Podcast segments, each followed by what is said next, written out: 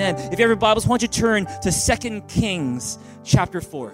Second Kings chapter four. If you're wondering where Second Kings is, it's in your Old Testament, sort of in the middle of your Old Testament. And we're going to be looking at chapter four of Second Kings, looking at verses one to seventeen together. Praise God. This morning, I got a very, very special message to share with all of you. Many of you know that we just came out of an eight-week series called Sweeter Than Honey. Everyone say, Sweeter Than Honey.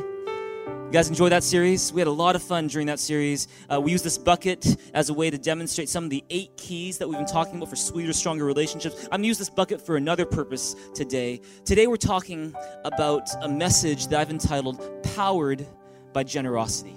Powered by Generosity. And you're going to understand why as we get into the message this morning. But today I want to tell you from this passage in Second Kings chapter four, there are three big lessons. Everyone say three big lessons. Three big lessons that we're going to learn that I believe are going to determine your happiness and your success this coming week. That if you will get these three big lessons right, if you will apply these into your lives, it'll bring so much blessing into your relationships, into your workplace, into your home, into your marriage, into your, your kids' lives and your own lives uh, if you apply these messages. If you don't apply these three lessons we're talking about, then uh, it's going to cause your life not to be as happy or full as you'd like it to be. And so I want to encourage you to take some good notes today. Uh, we're talking about Powered by Generosity.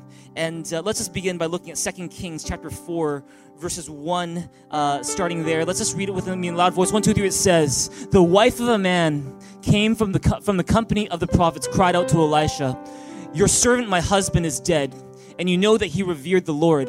But now his creditor is coming to take my two boys as his slaves.' Elisha replied to her, 'How can I help you? Tell me what to do. What do you have in your house?' 'Your servant has nothing there at all,' she said, 'except a little oil.' Elisha said, 'Go around and ask all your neighbors for empty jars. Don't ask for just a few. Then go inside and shut the door behind you and your sons. Pour oil into all the jars, and as each is filled, put it to one side.' She left him, and afterwards shut the door behind her and her sons. They brought the jars to her, and she kept pouring. When all the jars were full, she said to her son, 'Bring me another one.' But he replied, 'There is not a jar left.' Then the oil stopped flowing. Then she went and told the man of God and said, 'Go sell the oil and pay your debts. You and your sons can live on what is left.' Keep on going. One day Elisha went to Shunem, and a well-to-do woman was there who urged him to stay for a meal. So whenever he came by, he stopped there to eat. She said to her husband, 'I know that this man who often comes our way is a holy man of God. Let's make a small room on the roof and put it put in it a bed and a table, a chair and a lamp for him. Then he can stay there whenever he comes to us.' One day when Elisha came, he went up to his room and lay down there.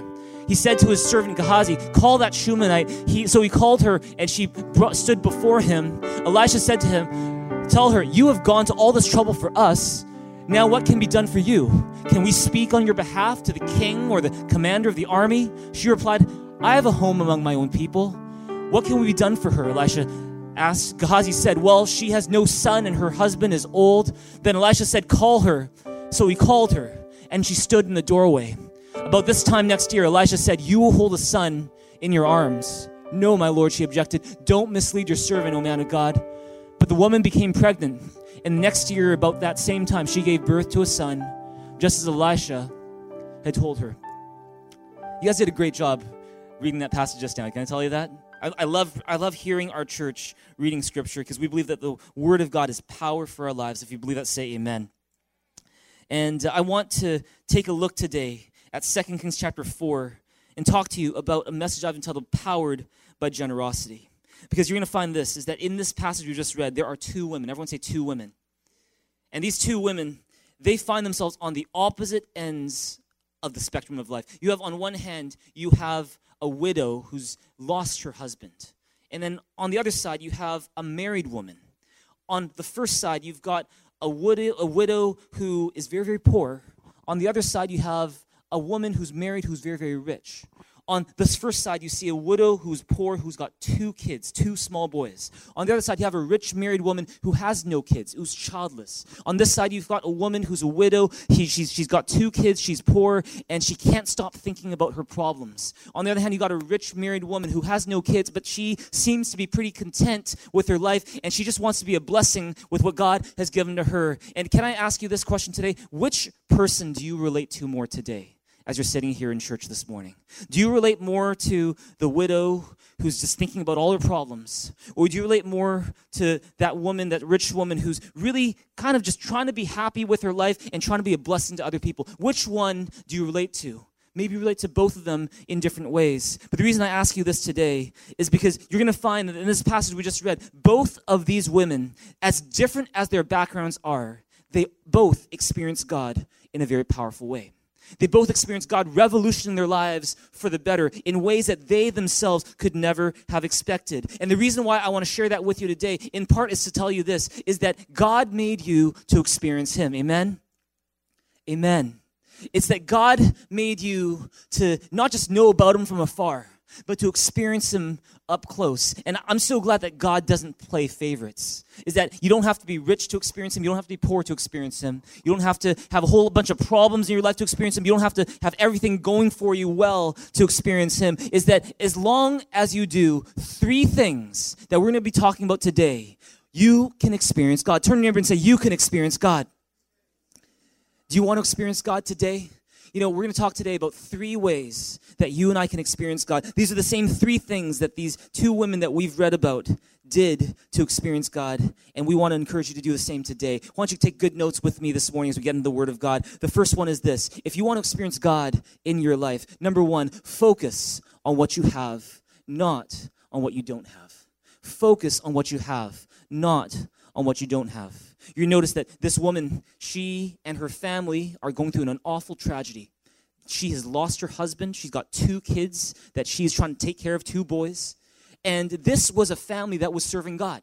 This was a family led by a prophet. We don't know his name, but he was a colleague of Elisha, the most famous prophet of Israel. And they would work together. Have you ever had a colleague who maybe passed away or suddenly was gone? You know, that was Elisha's situation. He had a colleague who was part of his company of prophets. And this prophet, he passes away and leaves behind a wife, a poor widow, and two little boys.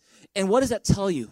Is that It, just because you love God or serve God or know God, it doesn't mean that you're exempt from trouble. If you believe that, say amen.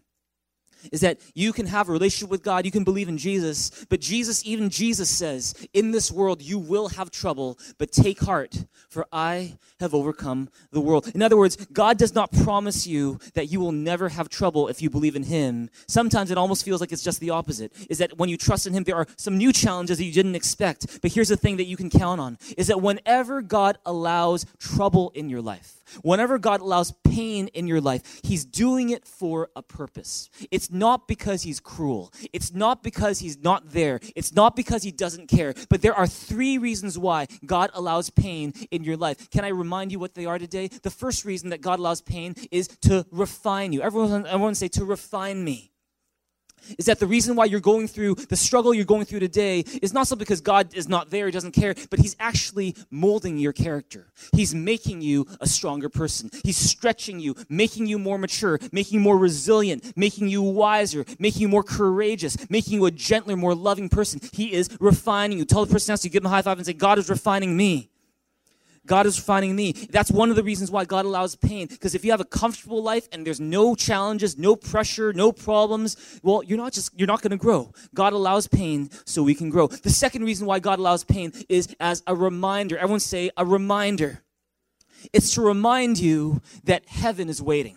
Is that our lives on earth, for however many years we have it, is not all there is to it. That heaven is waiting for us. Praise God. I'm so glad that the Bible promises that one day for those who've trusted in Jesus, heaven is waiting. There's a place with no more pain and no more shame, no more crying, no more mourning, and it's a place called heaven. But until we get to that place called heaven, will there be trouble that we experience on earth? Yes, there will. And it's a reminder, every time you go through a painful experience, every time you go through a challenge that you don't know how to resolve, you can thank God and say, God, thank you that this is only temporary. Thank you that heaven is waiting for me. If you believe it, say amen. And if anything, your life on earth is in many ways three words: preparation for eternity.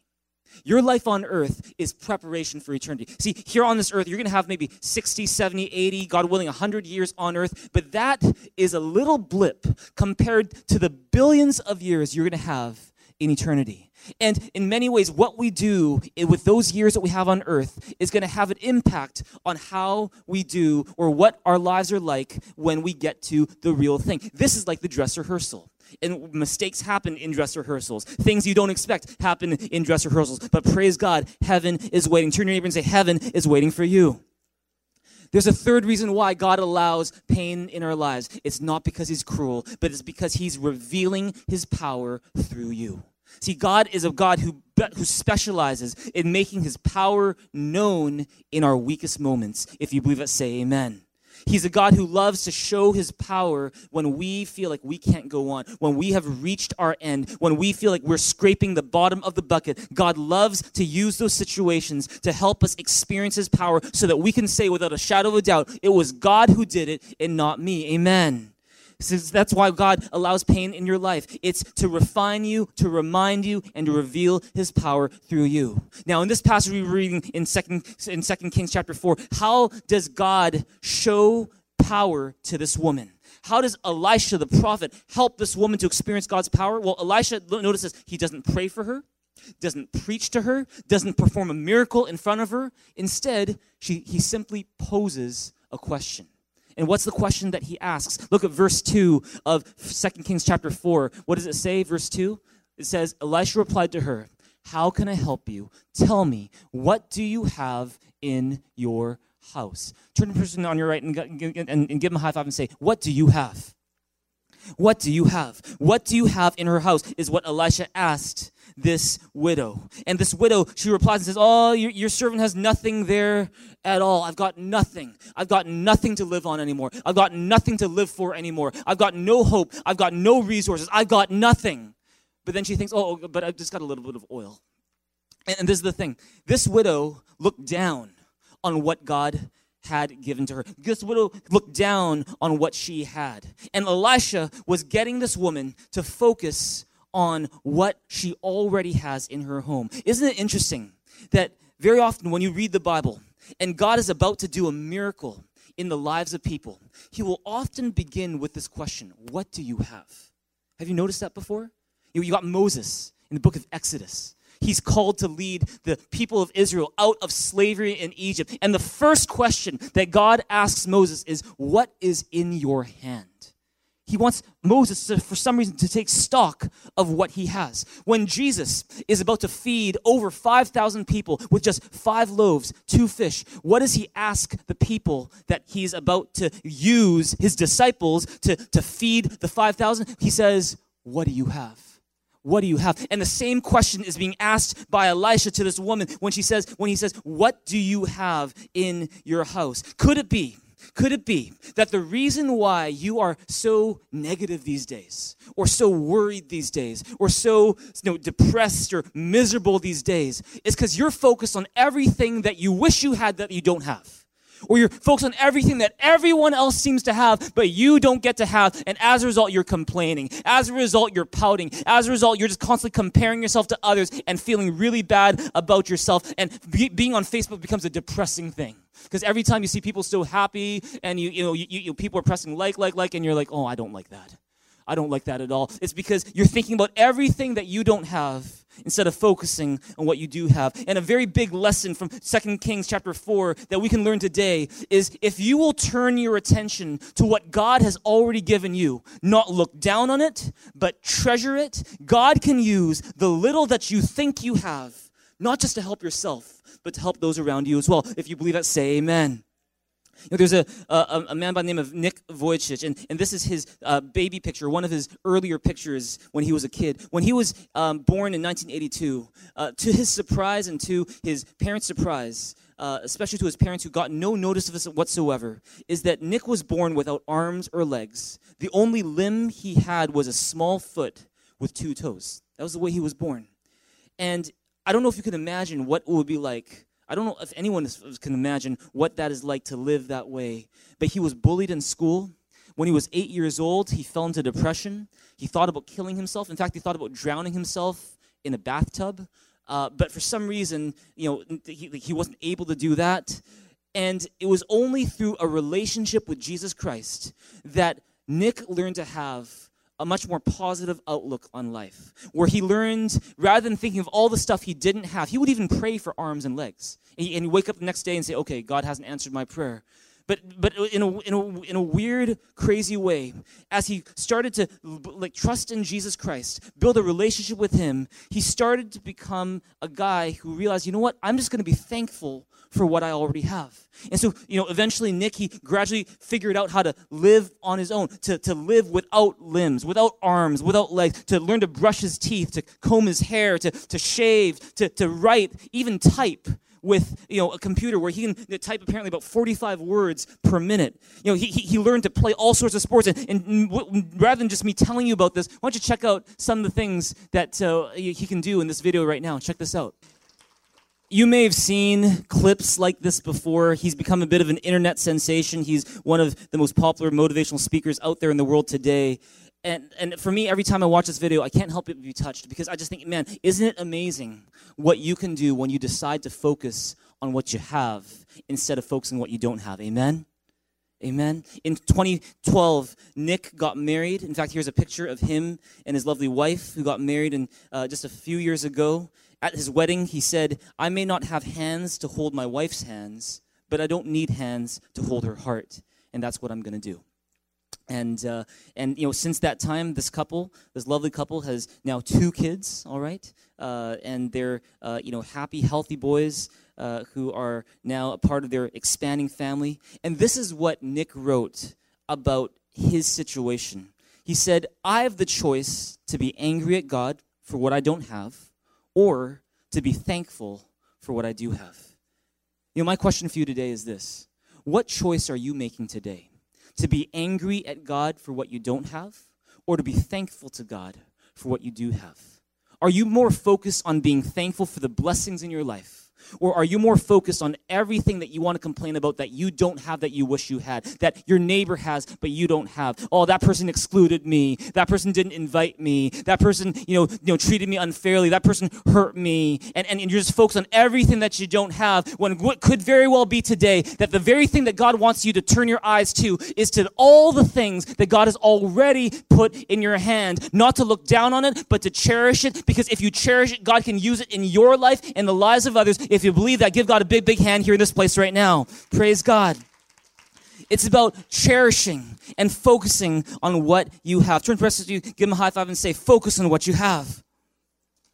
I remember when I was serving uh, at a church in Taiwan, and th- those of you who know me, you know that I didn't grow up speaking Mandarin. Taiwan, of course, is a Mandarin-speaking country, and I remember I went there, and I was a greeter. I was an usher for people at this event, and I would be, you know, in my best broken Mandarin that I could, I'd be, you know, greeting people and asking them, to, oh, welcome here, how are you? Come, come in, take a seat. I'd, I'd be leading people to their seats, and I remember there's one guy who uh, came up to me, who I'd known from before, and I'm not sure if he said it as a joke or not, but he said, J B, your Mandarin has not improved at all.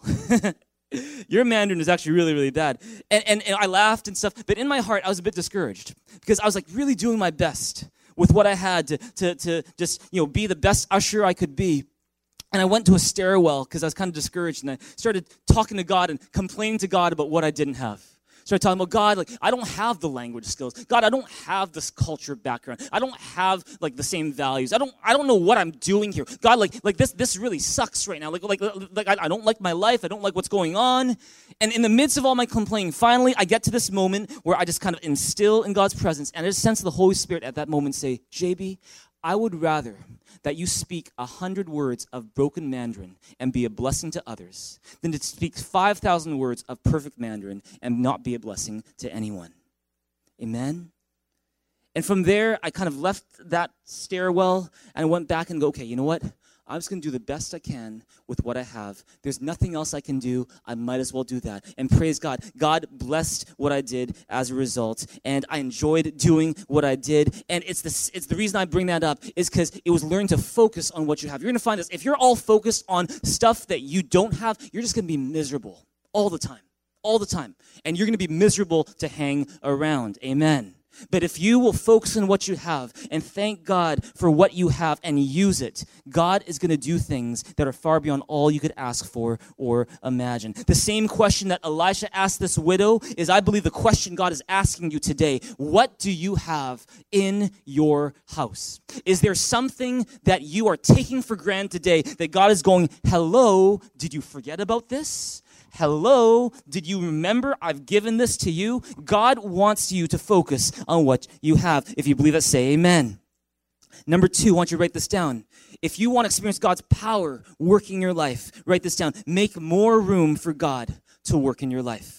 Make more room for God to work in your life. Look at two Kings four, three to seven with me. Read in a big, loud voice and help me preach in this place this morning. One, two, three, it says, Elisha said, go around and ask all your neighbors for empty jars. Don't ask for just a few. Then go inside and shut the door behind you and your sons. Pour oil into all the jars. And as each is filled, put it to one side. She left him and afterwards shut the door behind her and her sons. They brought the jars to her and she kept on pouring. When all the jars were full, she said to her son, bring me another one. But he replied, there's not a jar left. Then the oil stopped flowing. She went and told the man of God, and he said, go sell the oil and pay your debts. You and your sons can live on what is left. See, what's going on? This woman has nothing but a little bit of oil.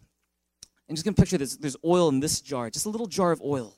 And, and Elisha says, go and find as many jars from your neighbors as possible. Go and collect jars, as many of them as you can. Don't just ask for a few, he says. And so his son, her sons go all around looking for jars. Her sons are little kids. They probably think it's a game. Ah, I got more jars than you do. I got more jars than you do. And they, they collect it. They put it all, you know, in their house. They close the door. And the woman, this widow, starts to pour, as per Elisha's instructions, starts to pour into each jar. And amazingly, miraculously, the oil does not run out until they run out of jars. And, and see, what is the what is the the, the lesson that is that, that, that is being taught here? See, I gotta let you know this. You know, back in in in in in Elisha's time, and even today, oil was a valuable commodity.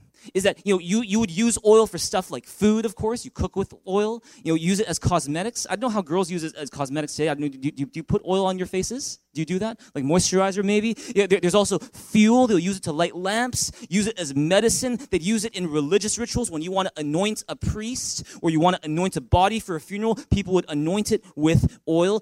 Oil was something you could sell. And so Elisha says, okay, take all this oil, sell it, use the money to pay off the debt, and the rest of it you guys can live on. This was God's amazing provision for them. And what is the lesson here? Write this down. The lesson you can learn from this experience is that God will fill you as much room as you give him. God will fill as much room as you give him. Is that you give him a little bit of room. You give him one jar, he'll fill that. You give him a lot of room. You give him a hundred jars, he will fill that. You give him no room at all, and he's got he's got nowhere to put the blessing he wants to give you in his life. Amen. It's about how much room you're willing to give him. I don't know if you know this, but oil is actually a picture of the Holy Spirit in the Bible.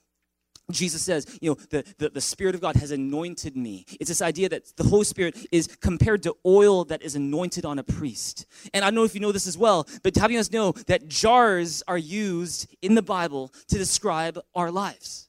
Is that, you know, Paul in two Corinthians will say, we have this treasure. He's talking about the Holy Spirit. He's saying we have this treasure in jars of clay. He's talking about our lives, to show that this all-surpassing power is from God and not from us. And so when we when you hear about oil and jars, we're not just talking about a widow and her boys and their economic situation, but in fact, this story is talking about you and me. This story is talking about how God wants to fill the jar of clay called your life with his Holy Spirit and his blessing. If you believe that, say amen.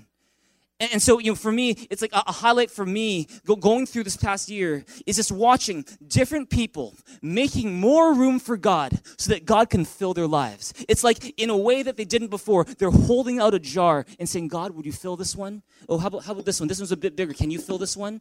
Okay, can you, yes, thank you so much. How about this one? This is the same size. Oh, let me take off the lid. It, it, how about this one? Okay, here, this one. And, and, and what is, is I've, I've seen over and over this past year, one of the most encouraging things, different people, especially a lot of young people, who are now learning to take stuff that they never thought God could use and never thought God could do anything with. and saying, God, would you do something with this? For example, I've known guys who've struggled with pornography for many, many years. And they haven't talked to anyone about it. They haven't, you know, sought any kind of help at all. But it's been a problem in their lives. It's been a struggle. They they, they deal with guilt and shame all the time because of it. And and and they, they and because they're learning to give that jar to God, that emptiness to God, you know, they, they, they realize that through a relationship with Jesus, their jar is filled in a way that they could have never filled it by continuing to look at pornography. And as a result, there is joy, there is life, there is there there is a, a sense of peace in their lives that they didn't have before. I've, I've had other friends who, you know, they before didn't really have a good handle on their you know, finances. They never really learned to manage their finances, never learned to tithe. They're they're, they're Christians who, you know, they, they know, okay, I, I got to tithe. I, I'm, the Bible tells, I, tells me I should tithe, so I'm going to try to tithe. And when they start to tithe, when they start to, to give the first ten percent of their income to God, And and they don't waste it on other things. They don't waste it on, you know, uh, online games. They don't waste it on other stuff. They, won't, they, they, they give the first part to God. They find that, man, God provides everything that they need, that the word of God is reliable and true. And if I give that jar called my finance to God, he fills it up as with as much room as I give him. If you believe that, say amen. You know, I've, I've seen other people who have relationship issues where they've been hitting a roadblock in their marriage or roadblock in their friendships with others, roadblock in their dating relationship. And when they started to give God more room to work in their lives, learn to do relationships God's way, learn to do what we've been talking about in our Sweeter Than Honey series the past eight weeks about how to have a sweeter, stronger relationship, is that they start doing those things, start to give God more room. They find that, man, my relationships are starting to fill up in a way that they didn't before. It's because God loves to fill the room that we give to him. If you believe that, give God a big, big hand here in this place right now, because that's the kind of God that we serve. He is a God who loves to fill when we give him room. But if you don't give him any room, there's nothing to fill. If you only give him a little bit of room, then there's going to be so much blessing that is withheld from your life only because you didn't give him room. Do you guys know what the difference is between someone who experiences God in a powerful way over and over again and someone who maybe experiences God in a very small way, maybe once in their life? Do you know what the difference is? It's not their background. It's not their intelligence. It's not their personality. It's not how emotional they are. It all boils down to one thing. How much room are you giving to God? How much room are you giving to God? Are you giving God your time, the best of your time? Are you doing the things that God is telling you to do? Are you giving him that room? You know, a lot of people, they, they will come to God, even at church, with a closed lid. And it's almost like you can you can wave this around and go, God, God, God, I love you. Jesus, I love you. But for as long as the lid is on, there's nothing that God can do to fill. You know, like, for example, I've, I've talked to, to, you know, on occasion I'll talk to people who, uh, and this is maybe outside the church or inside the church sometimes, and, and I'll, I'll get I'll get this question sometimes. They'll be like, hey, Pastor J B, they'll be like, you know, the Bible's so full of contradictions, so much stuff that doesn't make sense. What do you make of that? And I'm, okay, well, can, can you give me an example of a contradiction or something that doesn't make sense? Like, oh, I don't know. Like, I just, I haven't really read the Bible myself. I don't, I don't, I don't really know. And okay, wait, wait, wait. Okay, so you're saying that the Bible doesn't make sense. It's full of contradictions, but you've never read it before, and so you're, but you're nonetheless concluding that it doesn't make sense. That doesn't make sense, right? It's because they've had a closed lid. It's that they've made an assumption about God's word. They've made an assumption about the Bible before actually opening up the word of God. You know, other people, you know, they might be Christians already, but they, they've got a closed lid. Is that they're like, you know what? Okay, I, I'll give God my Sunday morning. I'll give God maybe, you know, fifteen minutes during the day, but when it comes to this relationship, that's mine to figure out. When it comes to my career, that's mine to figure out. When it comes to my money, excuse me, I got to do something with my money. That's mine to figure out. And as a result, it's a closed lid. God can't bless it. God can't do anything with it because we can only we can only fill the amount of room that we give to him. If you believe that, say amen. See, how much you experience God all depends on how much room you give him. I'll, I'll share this experience. It's kind of a private experience, but, you know, a lot of times my embarrassing stories are for your edification or your entertainment or both, hopefully.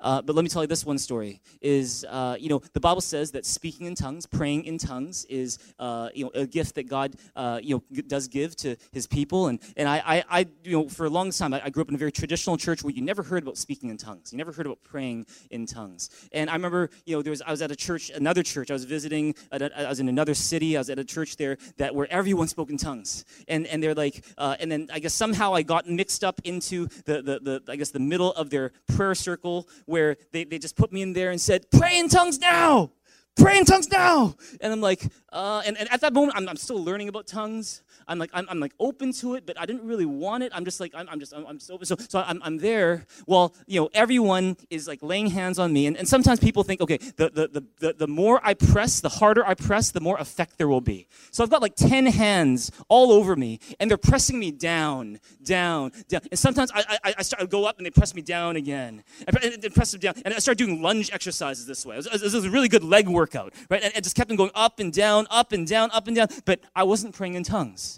And, and, and it wasn't something that I wanted to fake. I didn't want to go, uh, you know, like some people say, oh, oh just say, uh, uh, I bought a Honda, she bought a Yamaha. Right? I bought a Honda, she bought a Yamaha. I bought a Honda. And it sounds very spiritual, but that's, that's, you're just talking about motorcycles at that moment. And and and and that, that was that was me as well. I was just like, you know, I don't want to do that. But and so in a way, it was like, you know what my life was like at that moment when it came to speaking in tongues. It was like maybe like this. There was a crack open. It was like it was barely even open.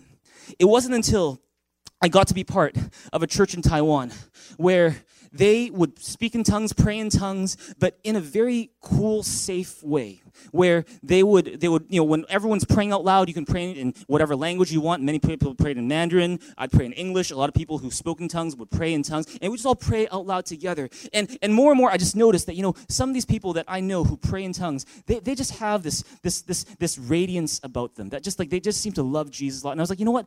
I kind of want that. I kind of want that. And, and and and all of a sudden, it's almost like my heart started to open up a little bit more. The lid started to come off a little bit more. And after a while, it wasn't in a prayer meeting. It wasn't in the service. It wasn't with anyone else. I remember it was in the middle of my living room where I'm just, you know, Charlene, Pastor Shar, she's sleeping, and I, I can't sleep because, you know, I got I was sick a lot in Taiwan. I'd, I'd get up from my bed. I'd go to the living room. I'd sit on our couch and just kind of have my hands out this way and say, God, you know, I, I pray today for the gift of tongues. It was not only, it was no longer, oh, if you'll give it to me, then sure.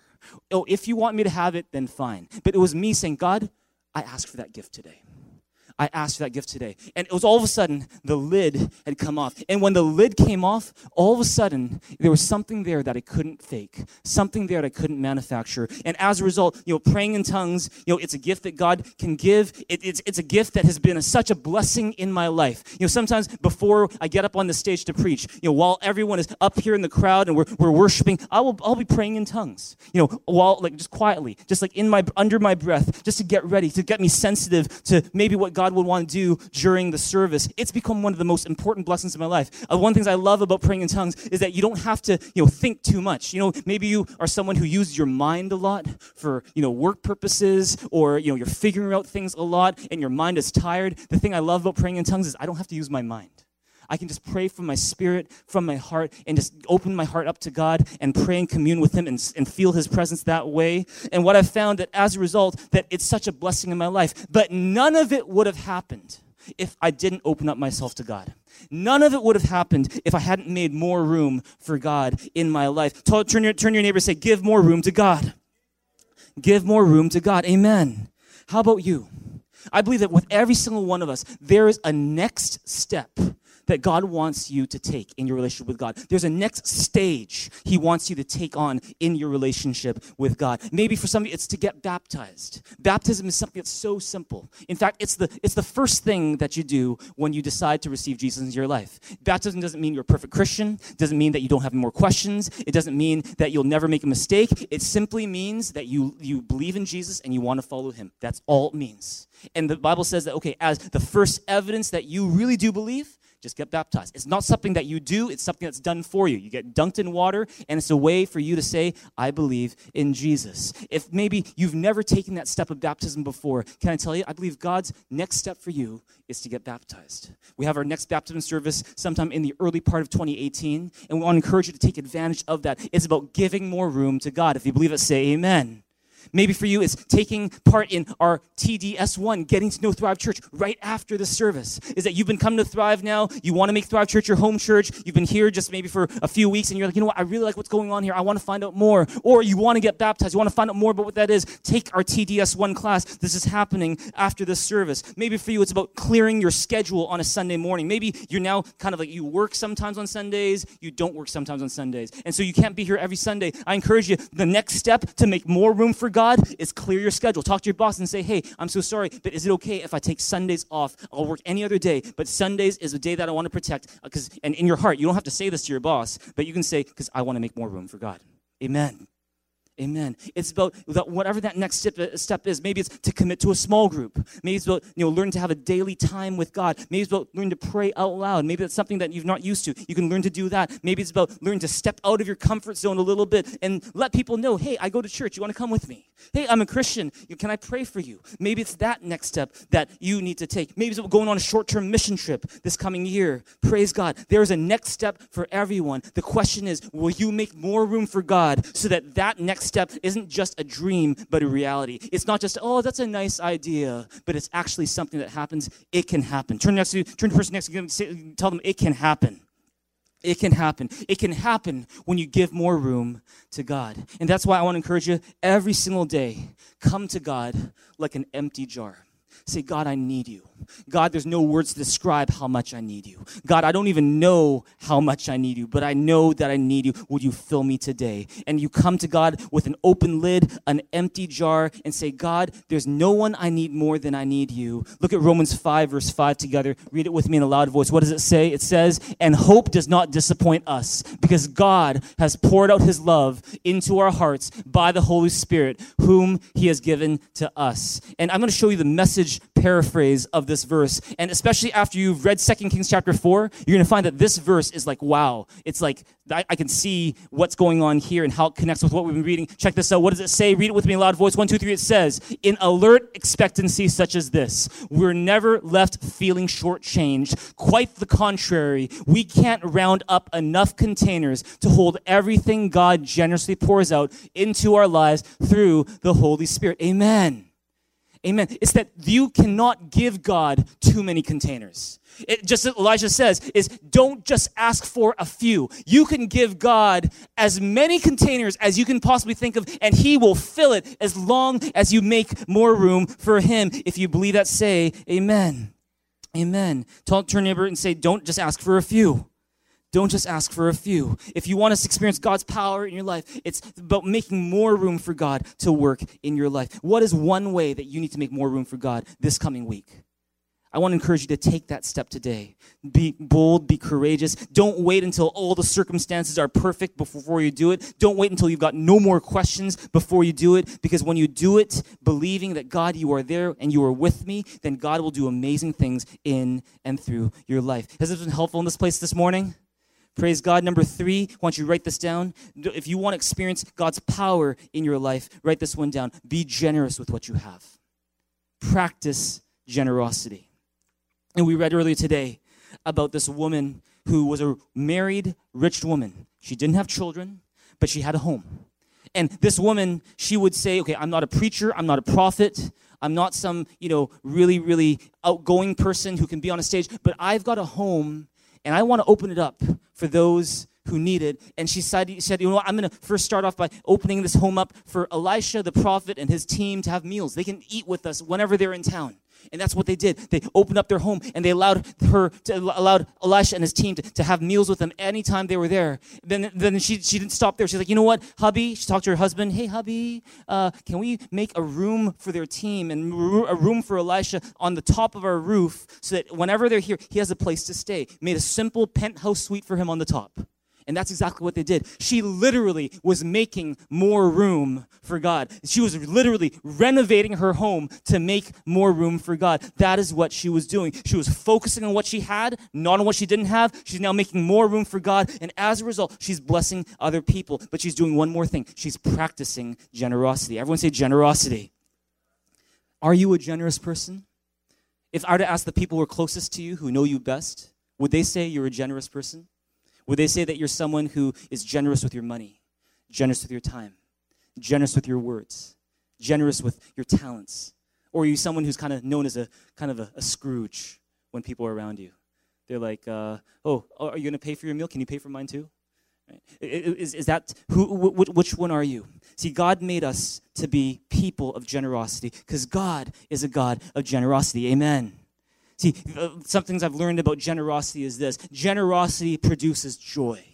is that when we are you know, acting in generosity, we step into one of God's big purposes for our lives, which is to serve God with our talents, to help others with what God has given to us. It brings us joy to be able to help others and to do the things that God has called us to do. Another thing that I found with generosity is this: generosity makes a real difference in the lives of other people.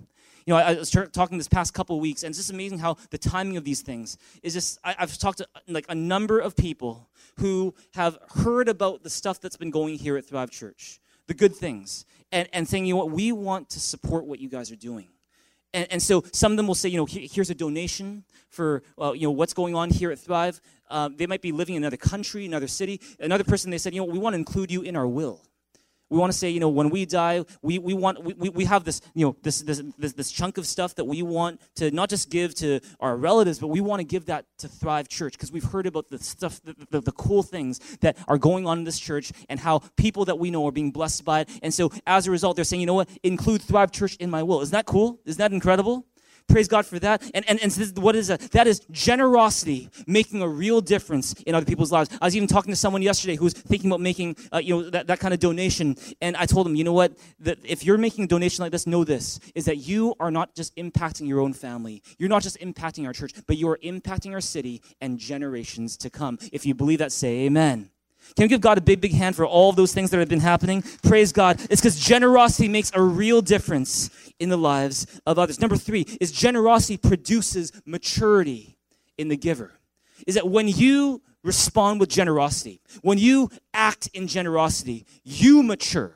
You start. You, you stop being a spectator, a consumer, very self-centered, and you, you go anywhere with a me, me, me attitude. You go anywhere to church or to you know to, to school with a just a like serve me, help me, do things for me, make me laugh, make me cry, do those things. But in, instead, it's like you know how can I give to bless others? You mature as a result. You know one of the biggest ways you can measure a person's spiritual maturity is in the way that they give, how consistently they give. How faithfully they give. Do they give because they want the attention? Or do they give simply because they've got a generous heart? Maturity is something that happens when you are generous. You grow into the person God made you to be. Why don't you write this one down? You can give without loving, but you can't love without giving. You can give without loving, but you can't love without giving. See, you can give without loving, in which case, you know, you, you just give because, you know, you just, you know, oh, there's a person on the street. Oh, forget all this uh, penny. Here you go. And, and, and what, what's that? When you give without loving, you're not going to give very much. You're not going to give very well. But here's the thing. When it comes to love, you cannot love without giving. Love and giving go hand in hand.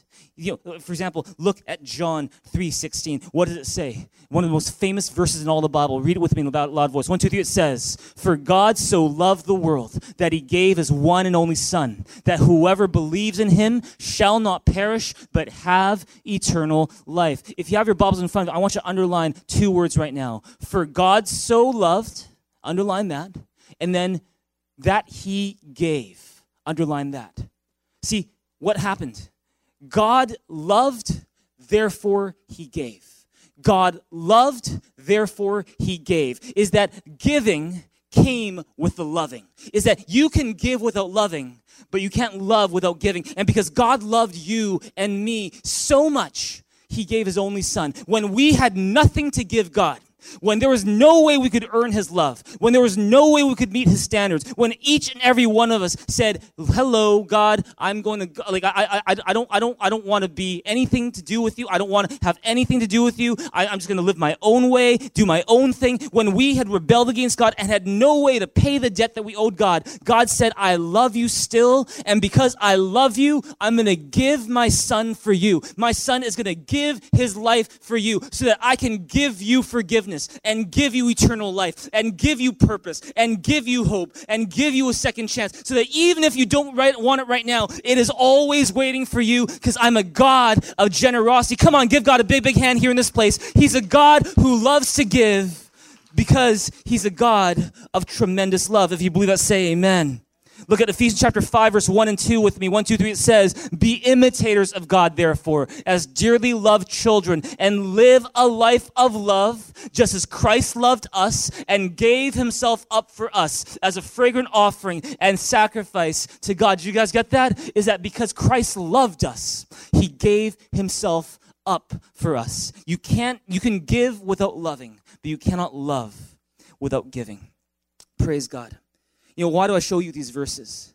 It's to show you that God is a God of incredible generosity, and he calls us to be people of incredible generosity as well. I want you to write this one down. The kingdom of God is powered by generosity. See, the reason why you're here today, very likely, is not simply because you just came. The reason why you're here today is because someone else practiced generosity. You might know them or you might not know them. Maybe it's someone who invited you here. Maybe it's someone who prayed for you. Maybe it's someone who a long time ago preached a message that you responded to. Maybe it's someone who created a small group that you could be a part of.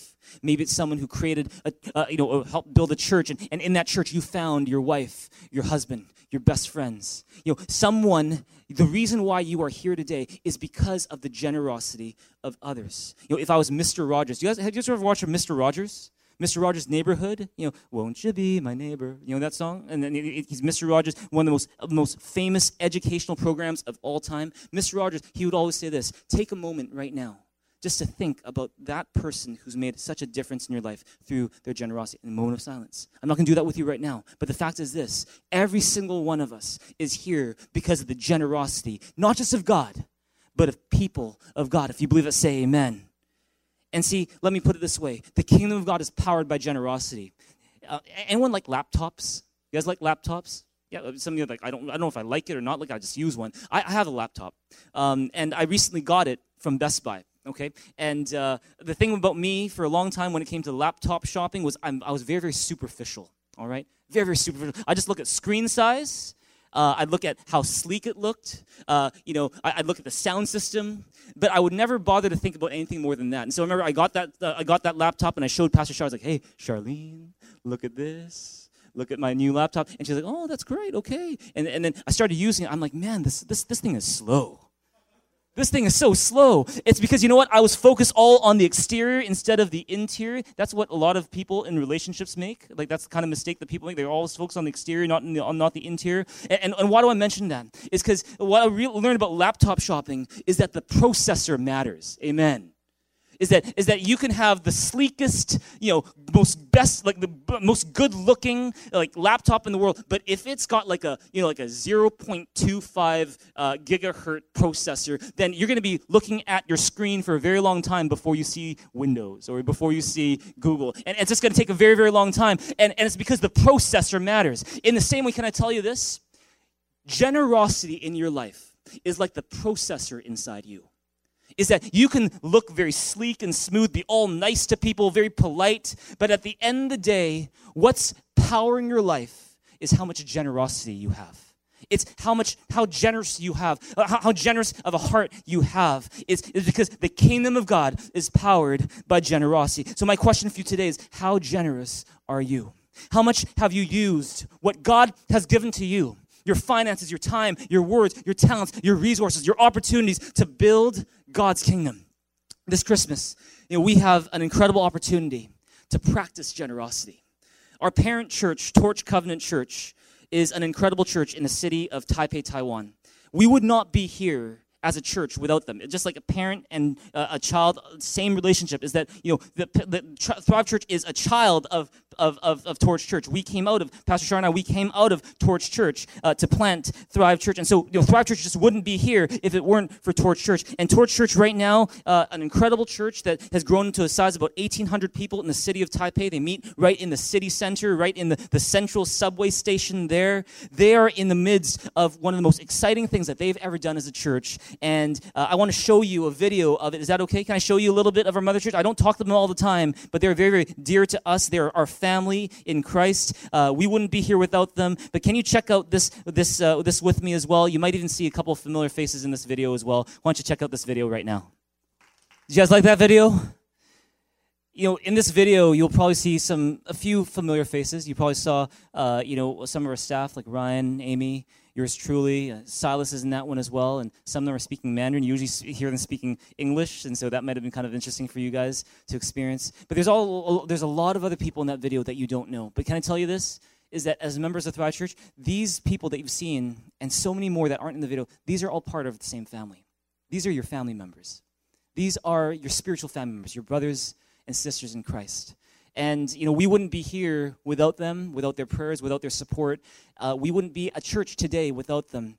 And now, in this very exciting season, uh, our brothers and sisters at Torch Church are in the midst of a building program. They're in the midst of finding and purchasing their own land to build a very uh, sizable building. And it's not just about building a building. It's about reaching more people for Jesus.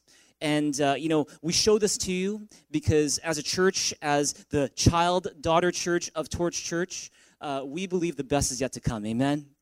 And we want to be a part of what God is doing, not just here in the city, but also around the world, and especially with our dear brothers and sisters at Torch Church. Uh, and so we, just let you know, are going to be in the process of of of of, of de- getting some details down so we can give uh, a good donation, uh, a generous uh, a generous contribution to their program, because we believe that in doing this, we're not just helping our family, but we are using what we have and being generous with it so that God can expand his territory all around our world. If you believe that, give God a big, big hand here in this place right now. Praise God.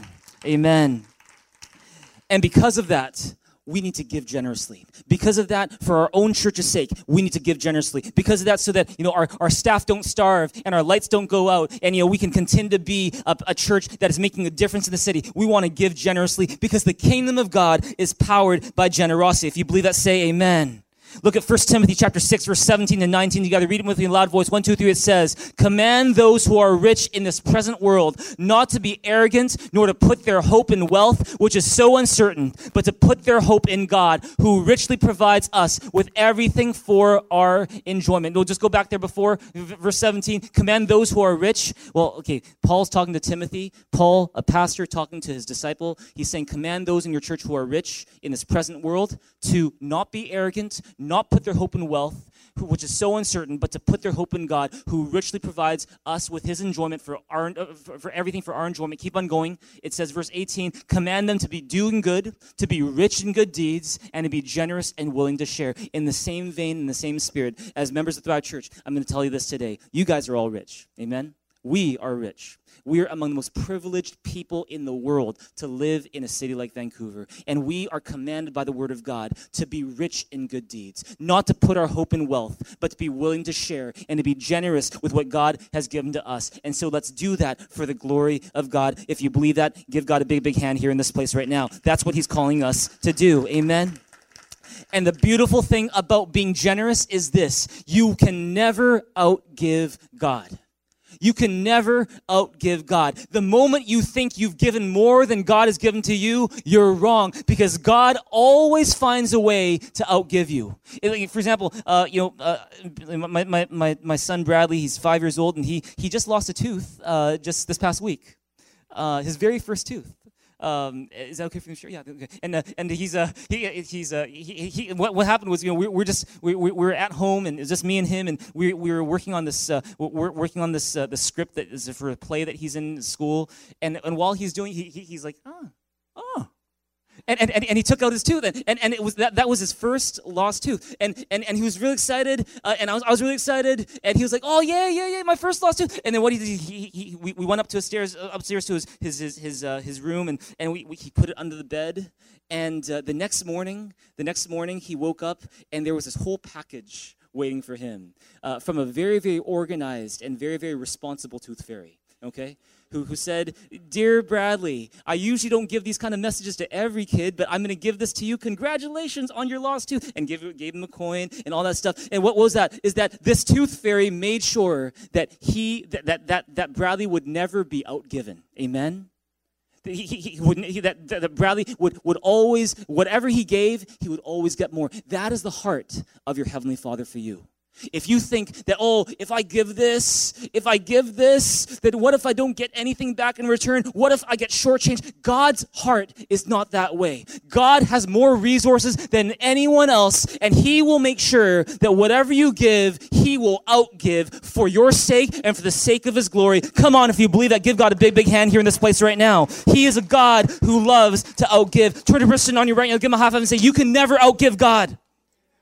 You can never outgive God. Look at Second Corinthians nine, chapter, chapter nine, verse six and eight. Read with a loud voice. One, two, three, it says, remember this, whoever sows sparingly will also reap sparingly, and whoever sows generously will also reap generously. Each man should give what he's decided in his heart to give, not reluctantly or under compulsion, for God loves a cheerful giver, and God is able to make all grace abound to you, so that in all things, at all times, having all that you need, you will abound in every good work. Come on, give God a big, big hand here in this place right now. That is the word of God. It's worth cheering for. It's saying you can never outgive God.